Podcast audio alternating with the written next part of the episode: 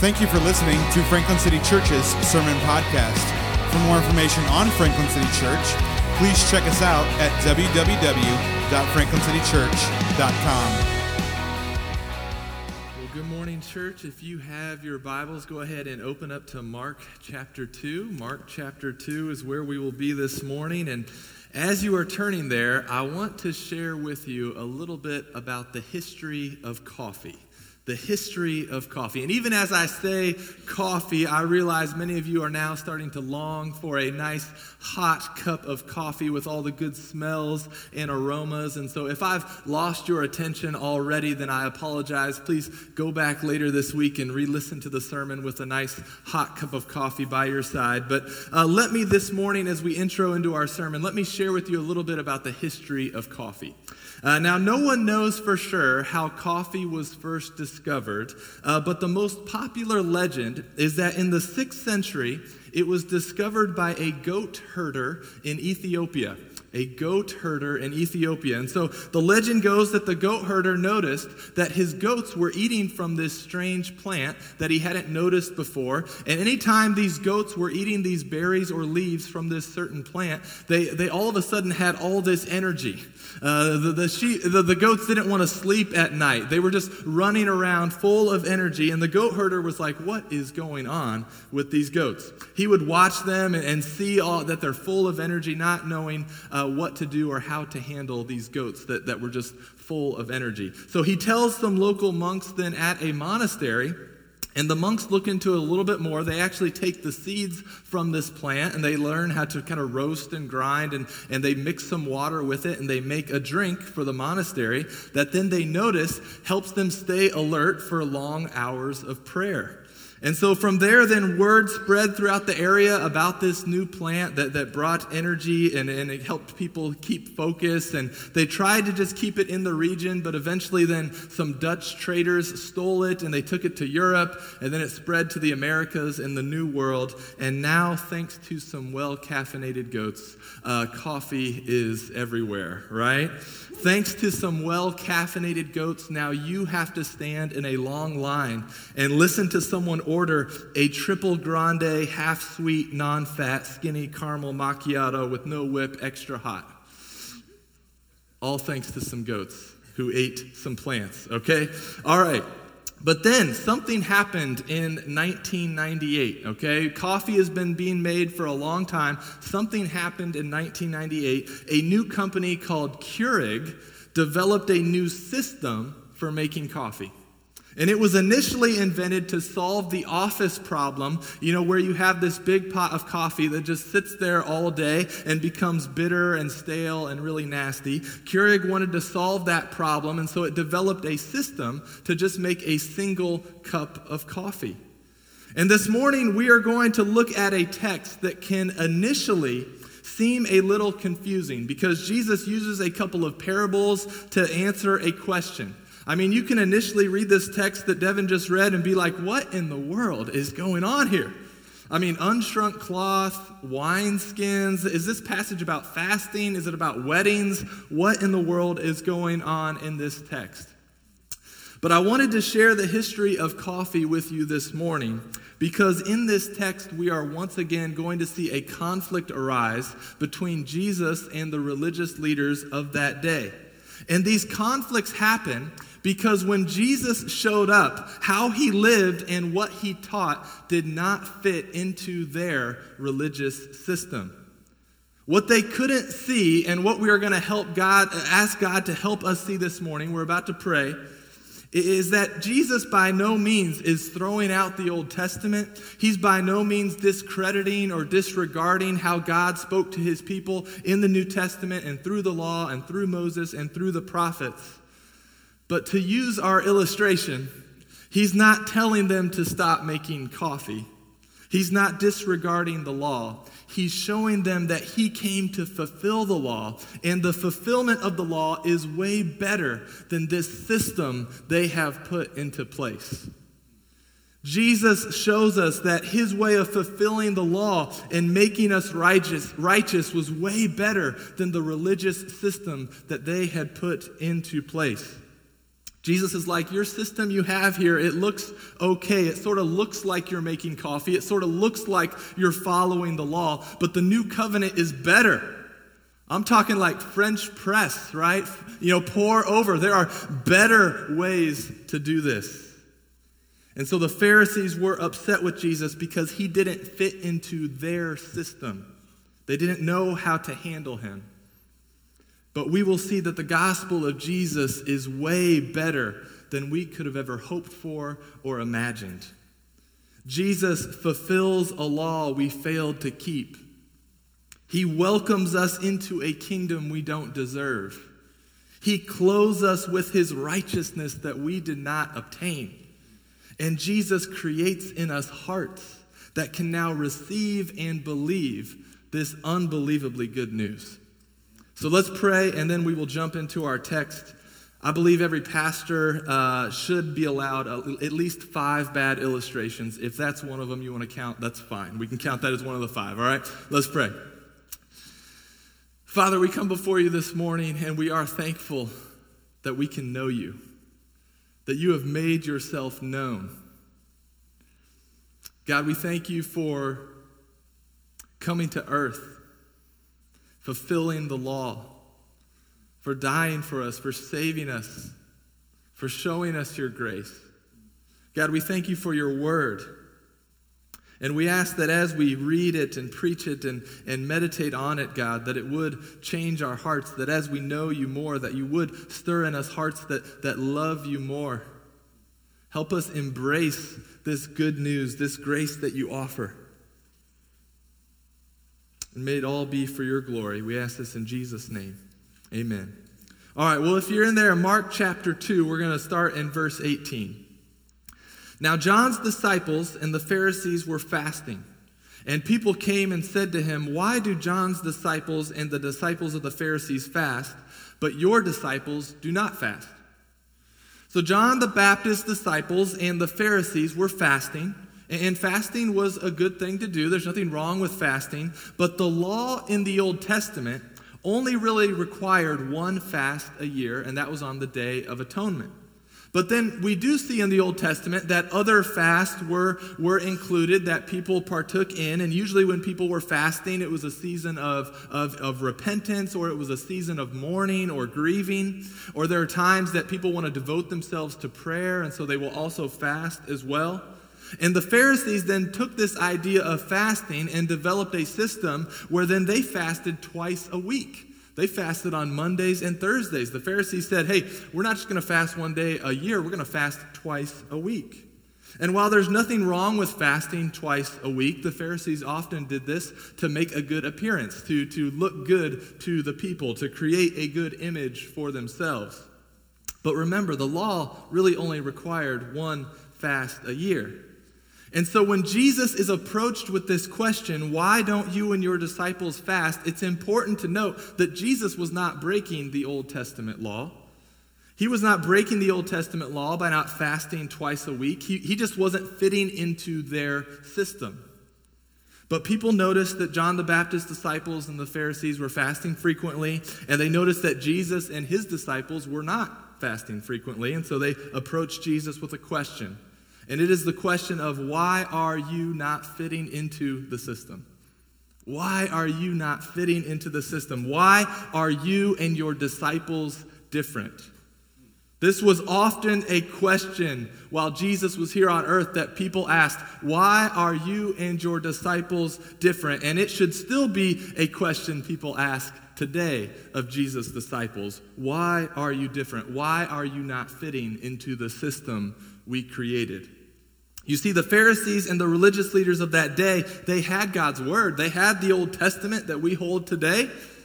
But what they had done is they had separated the words of God from the heart of God. And by doing so, they missed the purpose of the law. They missed it. Only Jesus could remedy this problem. Only Jesus, God, who is God in the flesh, fully God and fully man, could help humanity connect the words of God and the heart of God. And so that they could see that the purpose of the law, the purpose of the law is to show us the holiness of God.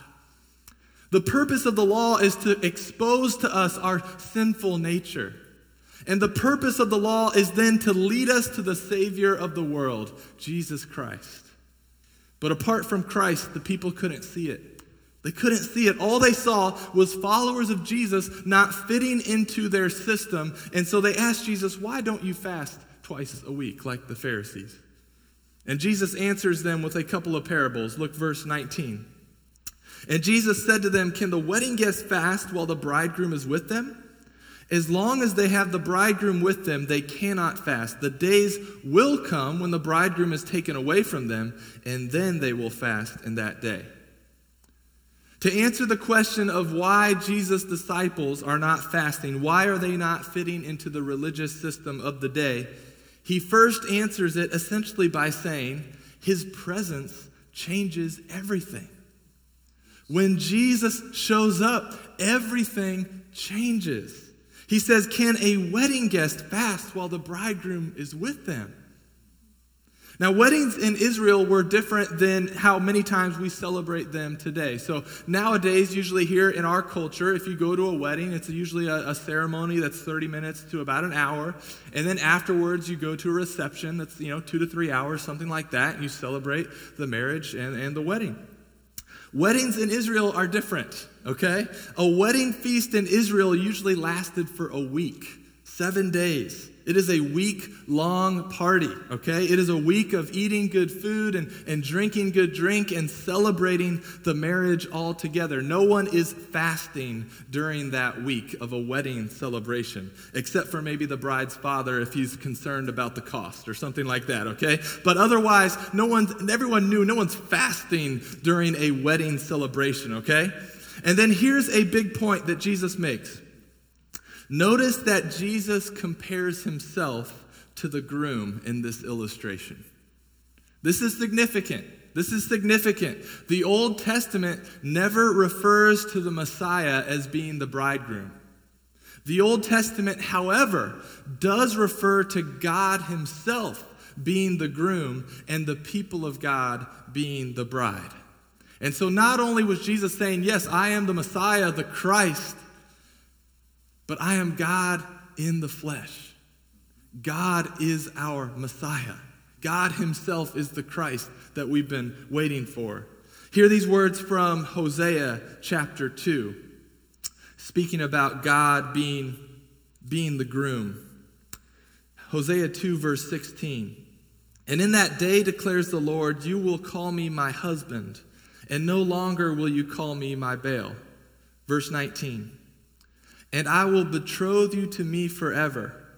I will betroth you to me in righteousness and in justice. In steadfast love and in mercy, I will betroth you to me in faithfulness, and you shall know the Lord. For Jesus to speak of himself as being the bridegroom, it was significant because not only has he been declared the Messiah, the Christ, the rescuer, the Savior, but he is claiming, like he does over and over, to be God himself. He is God in the flesh. God alone is the husband of his people. And Jesus is saying, Look, the groom is here. The groom is here. And when the groom is here, you celebrate. You don't fast. It's not time for fasting and grieving and mourning. God Himself has come to earth, and His presence changes everything.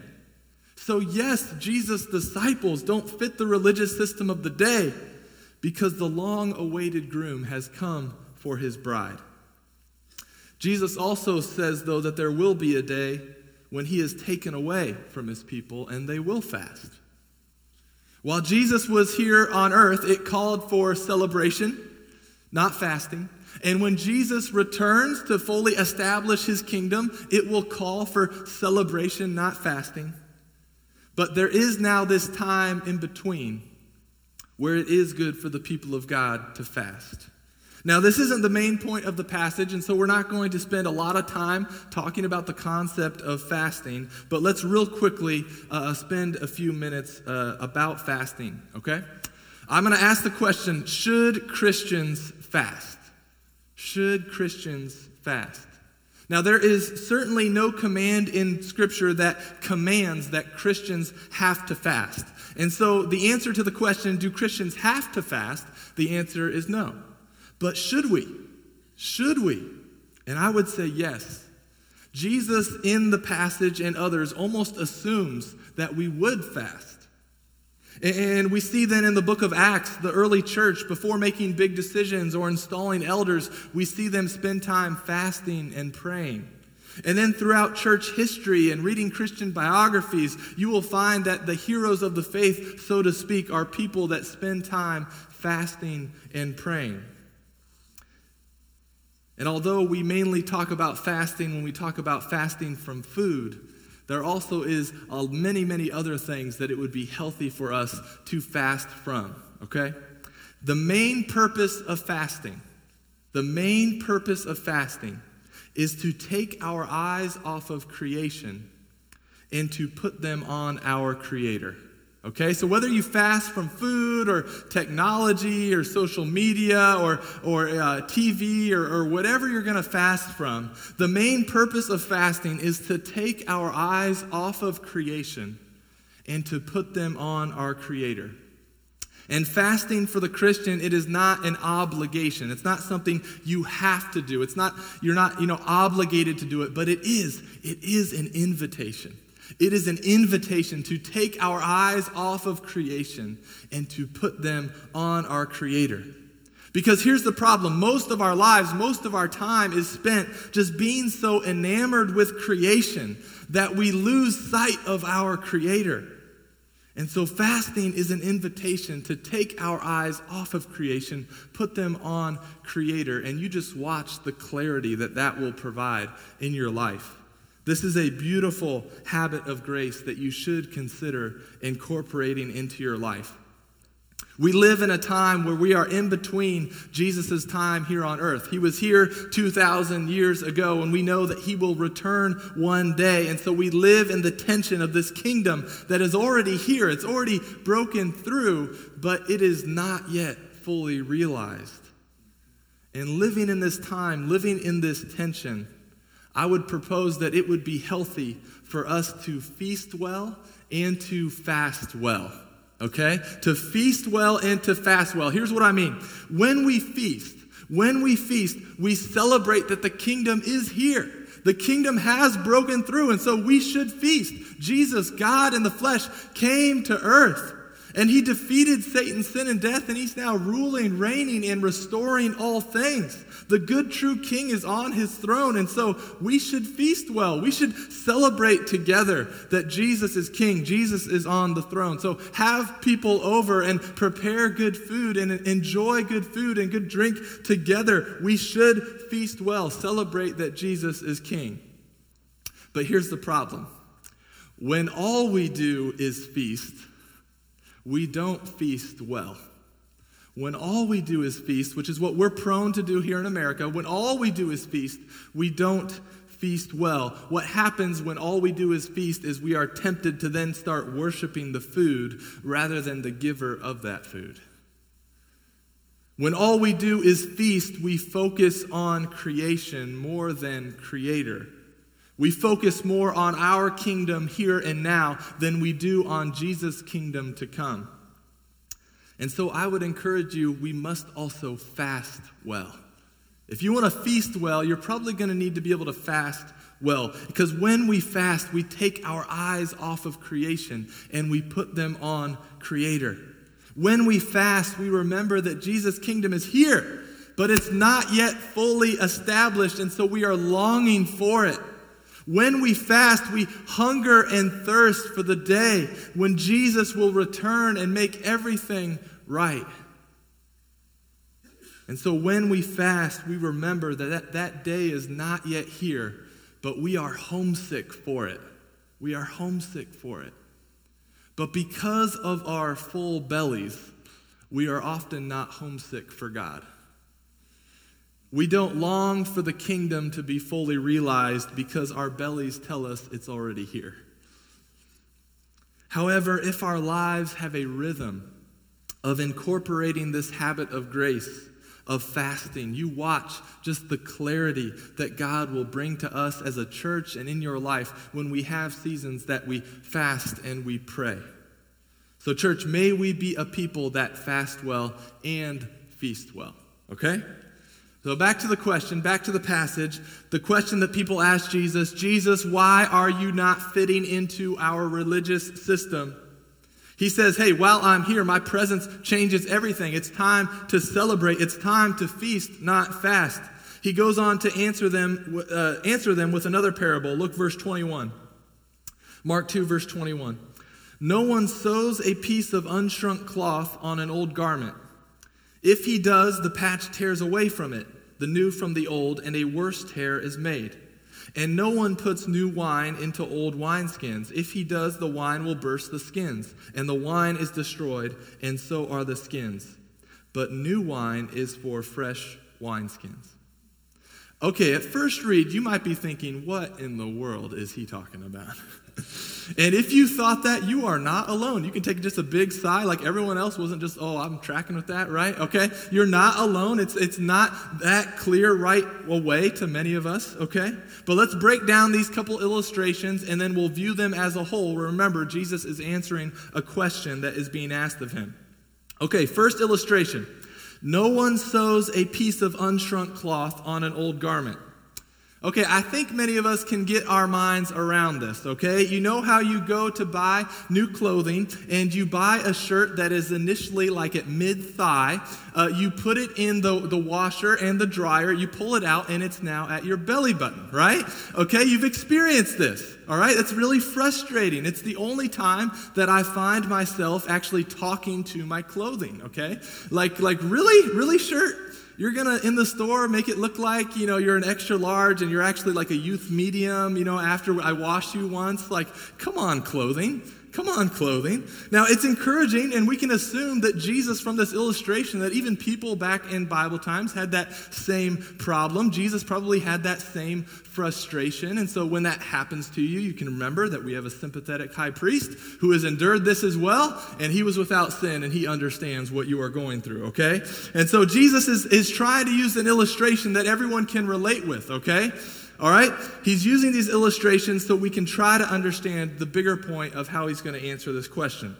You wouldn't take a new piece of cloth, a new piece of cloth, and put it on an old garment or an old piece of cloth, because then when you washed it, right, the, the new piece would shrink and it would pull and tear from the old garment. Okay, you guys can get picture this, you got your mind around it. Okay, next illustration. No one puts new wine into old wineskins. If he does, the wine will burst the skins, and the wine is destroyed, and so are the skins. But new wine is for fresh wineskins. Okay, back in Bible times, they would use goat skins as containers for wine.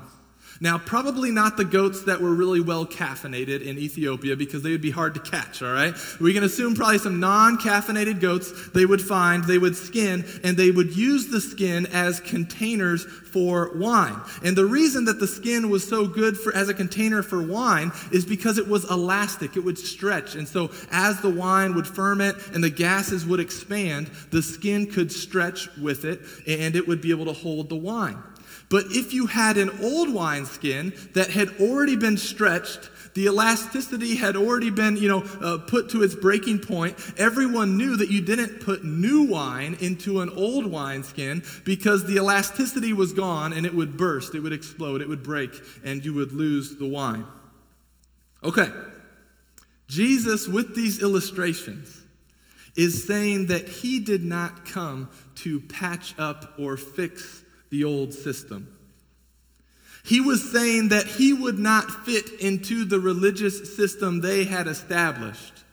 But in order for them to receive him, they would need new wineskins. They would need new hearts. And their filthy rags they called clothing didn't just need patched up, but they needed new clothing altogether. They needed to be clothed, clothed with Jesus' righteousness. And so, most simply put, if we want to break it down to the most simple form, the new wine is Jesus. The new wine is Jesus. The new wine is Jesus and the gospel he proclaimed and what he came to do and teach. And what he came to do and teach just because it needed and it needed new wineskins to hold it, right? Now, just because it needed new wineskins to hold it doesn't mean that he was disregarding the law, doesn't mean he was disregarding the Old Testament. He was actually fulfilling it. He was fulfilling it. Matthew 5 17, Jesus said, Do not think that I have come to abolish the law or the prophets. I have not come to abolish them, but to fulfill them. To fulfill them. But it wasn't going to fit into the religious systems and traditions of the Pharisees. The, the traditions the Pharisees had put into place wasn't going to be able to hold this new good wine. And as a result, we see the Pharisees' minds are just bursting. They're exploding. They can't handle what Jesus is doing and teaching. I mean, next week we're going to look at the Sabbath and they're going to be like, hey, Jesus, you're not following our rules about the Sabbath. Jesus is like, I'm Lord of the Sabbath. And they're like, right? I mean, like, they can't handle that. What, you're Lord of the Sabbath? That, that is old wineskins trying to handle new wine, and you see their minds just exploding. They can't handle it. It's too good. It's too sweet. They just they don't know how to handle that good news. Jesus is not fitting into their systems, and therefore they could not and they did not receive him. Jesus was not fitting into their systems and therefore they could not and did not receive him. Which, by the way, that is an application point for us. That Jesus doesn't fit into the systems and traditions we make either. Many times we just want to add Jesus into our lives, right? We want to live life the way we want to live, but then we want to add, we'll make a little bit of room for Jesus. Let's just add him in, sprinkle him in on top a little bit, right? I mean, for example, we have a plan or we have goals and a vision for our career. Okay, let's think about your, your career, your vacation, or your vocation, not your vacation, Hopefully, in your vocation, you get some vacation, okay? Uh, but think about your vo- vocation. Many times, you do what you want to do. You have a career, a goal in mind, something that you are shooting for, working for, and then you'll kind of sprinkle Jesus in. Oh, like, Jesus, please, please bless this. Please help me with my boss. Please help me with this presentation. But essentially, you're doing what you want to do, and let's add Jesus in at the end. Or maybe in marriage or in dating, uh, we find someone we want to be with who we think will be a great match for us. And so we date, we get engaged, we get married. Oh, yeah, Jesus, will you please help? Will you please bless this? We go to Jesus when things get rocky or we get in trouble. Or maybe with our money, we have certain goals of how much money we want to earn, how much money we want to save how much, how much we want to spend on a house or a car. And then we kind of add Jesus in. Oh, yeah, Jesus, please help this be enough money for what I want to do. Church, Jesus is not an add on to your life. He's not a patch for your life, and He's not a supplement to your life. Jesus is your life. Jesus is your life. Colossians 3 4 says, When Christ, who is your life, appears, then you also will appear with him in glory. When Christ, who is your life, appears, he's not an add on to your life, he is your life. He's not a patch for your life to patch you up, fix you up. He is your life. And he doesn't supplement your life, he is your life. And when Christ is your life, his presence changes everything. Your career then is not viewed as what I want to do, but is, it is instead, it's Jesus, what do you want me to do? Christ is my life. How does he want me to use my gifts and my talents and my abilities for his glory? How does he want me to use my work and my vocation to advance his mission? When Christ is your life, your marriage then is not viewed as just what you want to get out of marriage. But when Christ is your life, you view your marriage as how is Christ making me more like Him in this marriage? How is my marriage pointing to Christ? How is my marriage advancing His mission and giving Him glory? When Christ is your life, your money is no longer your money. When Christ is your life, you view your money as how can I bring God glory through the money that He has entrusted to me? How can I leverage my resources for the kingdom and the advancement of the gospel? He's not an add on to your life. And you don't just make some room for Him in your life, He is your life. He is your life. But when Jesus is just an add on, when he just you're just adding him on to the systems and traditions you already have in place, you miss out on the goodness and the sweetness of this new wine that Jesus offers. The Pharisees had their system set. And they tried to make Jesus an add on or a patch to it. Like, how is what he doing going to fit into our system? And because they did that, they missed. They missed the unbelievably surprising good grace that God was providing that he had promised since the fall. The religious leaders in Jesus' day couldn't handle this grace, they couldn't receive it. It was new wine. It was too good. It was too sweet. It was expanding too quickly, and it didn't fit into the systems and traditions they had put into place. And so they couldn't receive it. And sadly, they still can't. This is why the grace that Jesus offers is so difficult to receive. It's so difficult to receive because in our natural state, we don't want grace. In our natural state, we don't want grace. I mean, be honest, we don't want undeserved favor. We want to work for favor. We want to deserve favor. We want to earn our righteousness with God. And this is why the gospel is so difficult to receive because it goes against the system that humanity has put into place that says you have to work for your righteousness. Ben, ben Shapiro, many of you have probably heard of him. He's an author. He speaks a lot about politics. Uh, we won't get into politics this morning, or probably ever, okay? Uh, but he is also an Orthodox Jew, all right? He's an Orthodox Jew. And he says things straightforward and logical. And in an interview, asking him why he wasn't a Christian, he said he couldn't accept the idea of grace and that he preferred a works based system. I mean, I can appreciate he's at least just going to say it how it is, right? He's saying it how it is. I can't handle the idea of grace, and I prefer a works based system. Now, to us, this is like, what? You prefer a works based system? But that is the system humanity has put into place. Look at every false religion and cult, and you will find two things they have in common. One is they deny the deity of Christ, and two, they prefer a works based system. Every false religion and cult, go look at them. They deny the deity of Christ, and they prefer a works based system. And Paul, who was a Pharisee until an encounter with Jesus, says in Romans chapter 10, speaking about the Jews, he says this Romans 10, verse 1. He says, Brothers, my heart's desire and prayer to God for them is that they may be saved. For I bear them witness that they have a zeal for God, but not according to knowledge. For being ignorant of the righteousness of God and seeking to establish their own, they did not submit to God's righteousness.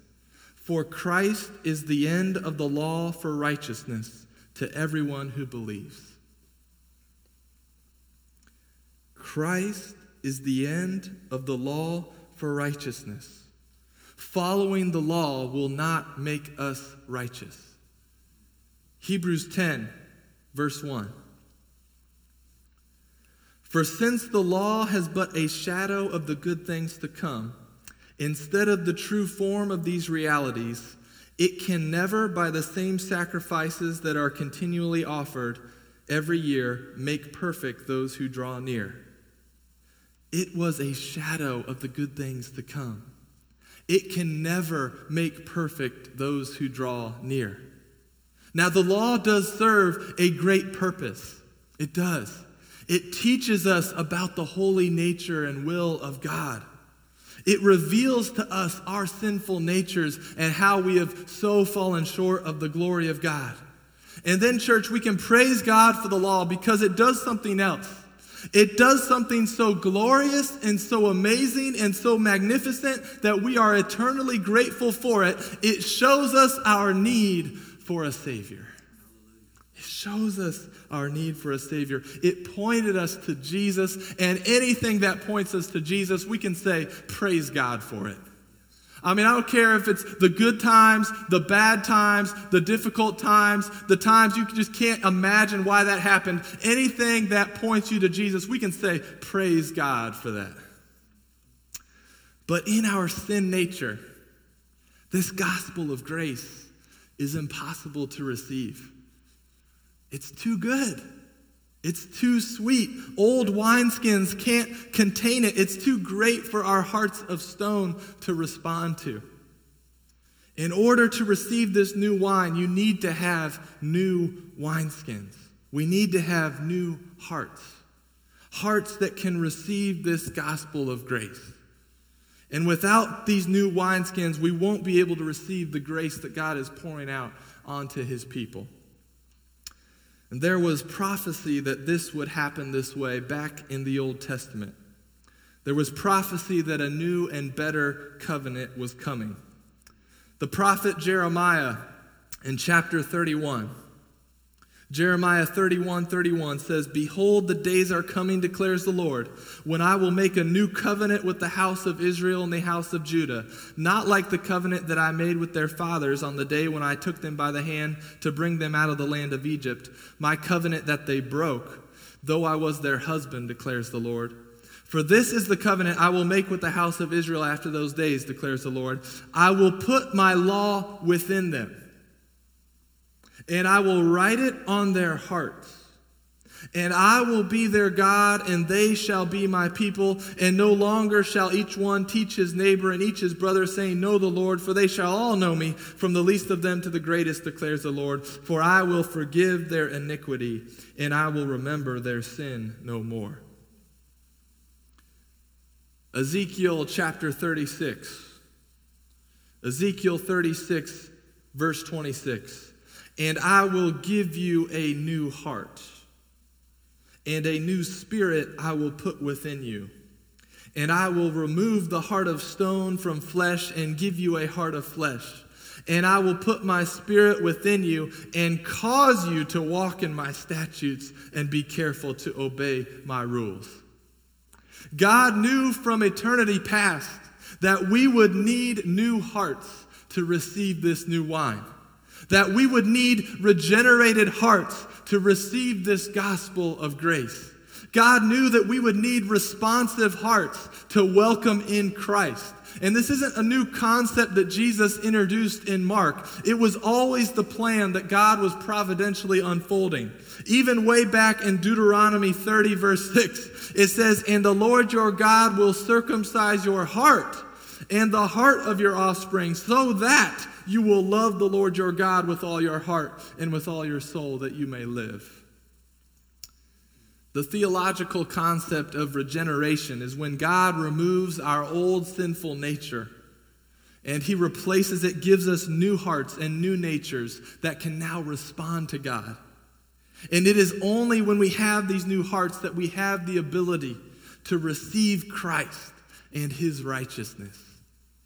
And it is in this new covenant that God forgives our disobedience through the sacrificial death of Christ. And he enables our obedience by giving us new hearts and filling us with his spirit. God forgives our disobedience and enables our obedience. And as the Spirit sanctifies and works on us, we more and more then delight in the law of God, thereby fulfilling the righteousness of the law. And as the Spirit sanctifies us, we grow in our faith and our enjoyment of grace that God has poured out onto us. In concluding this morning, I recently, I recently heard a pastor tell a story about a young man who had been attending his church.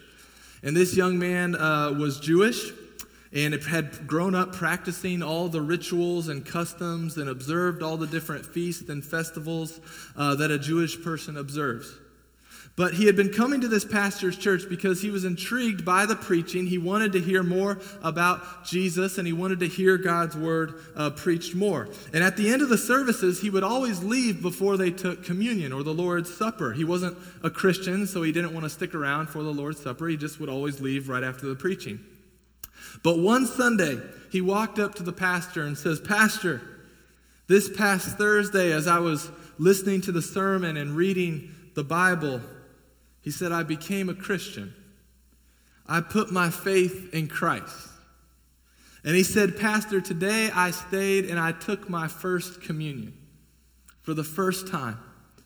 And he said, When the first time that I took communion, I held the bread and the cup in my hands. And when I held the bread and the wine in my hands, he said, I saw all the feast and all the holy days in my hands. He said, I finally understood what the feast and the festivals and the prophets and the law and all the Old Testament, I finally understood what they were pointing to. Jesus is the fulfillment of the law, the prophets, the feasts, the festivals, and all the promises of God. The grace of God has always been being extended, but it was fully revealed and manifested in Jesus Christ. And this beautiful, surprising grace is offered to us to be received and to be enjoyed by no effort of our own, but only through faith. Church, we praise God this morning that He has given us new hearts that can receive and believe this unbelievably good news. Let's pray.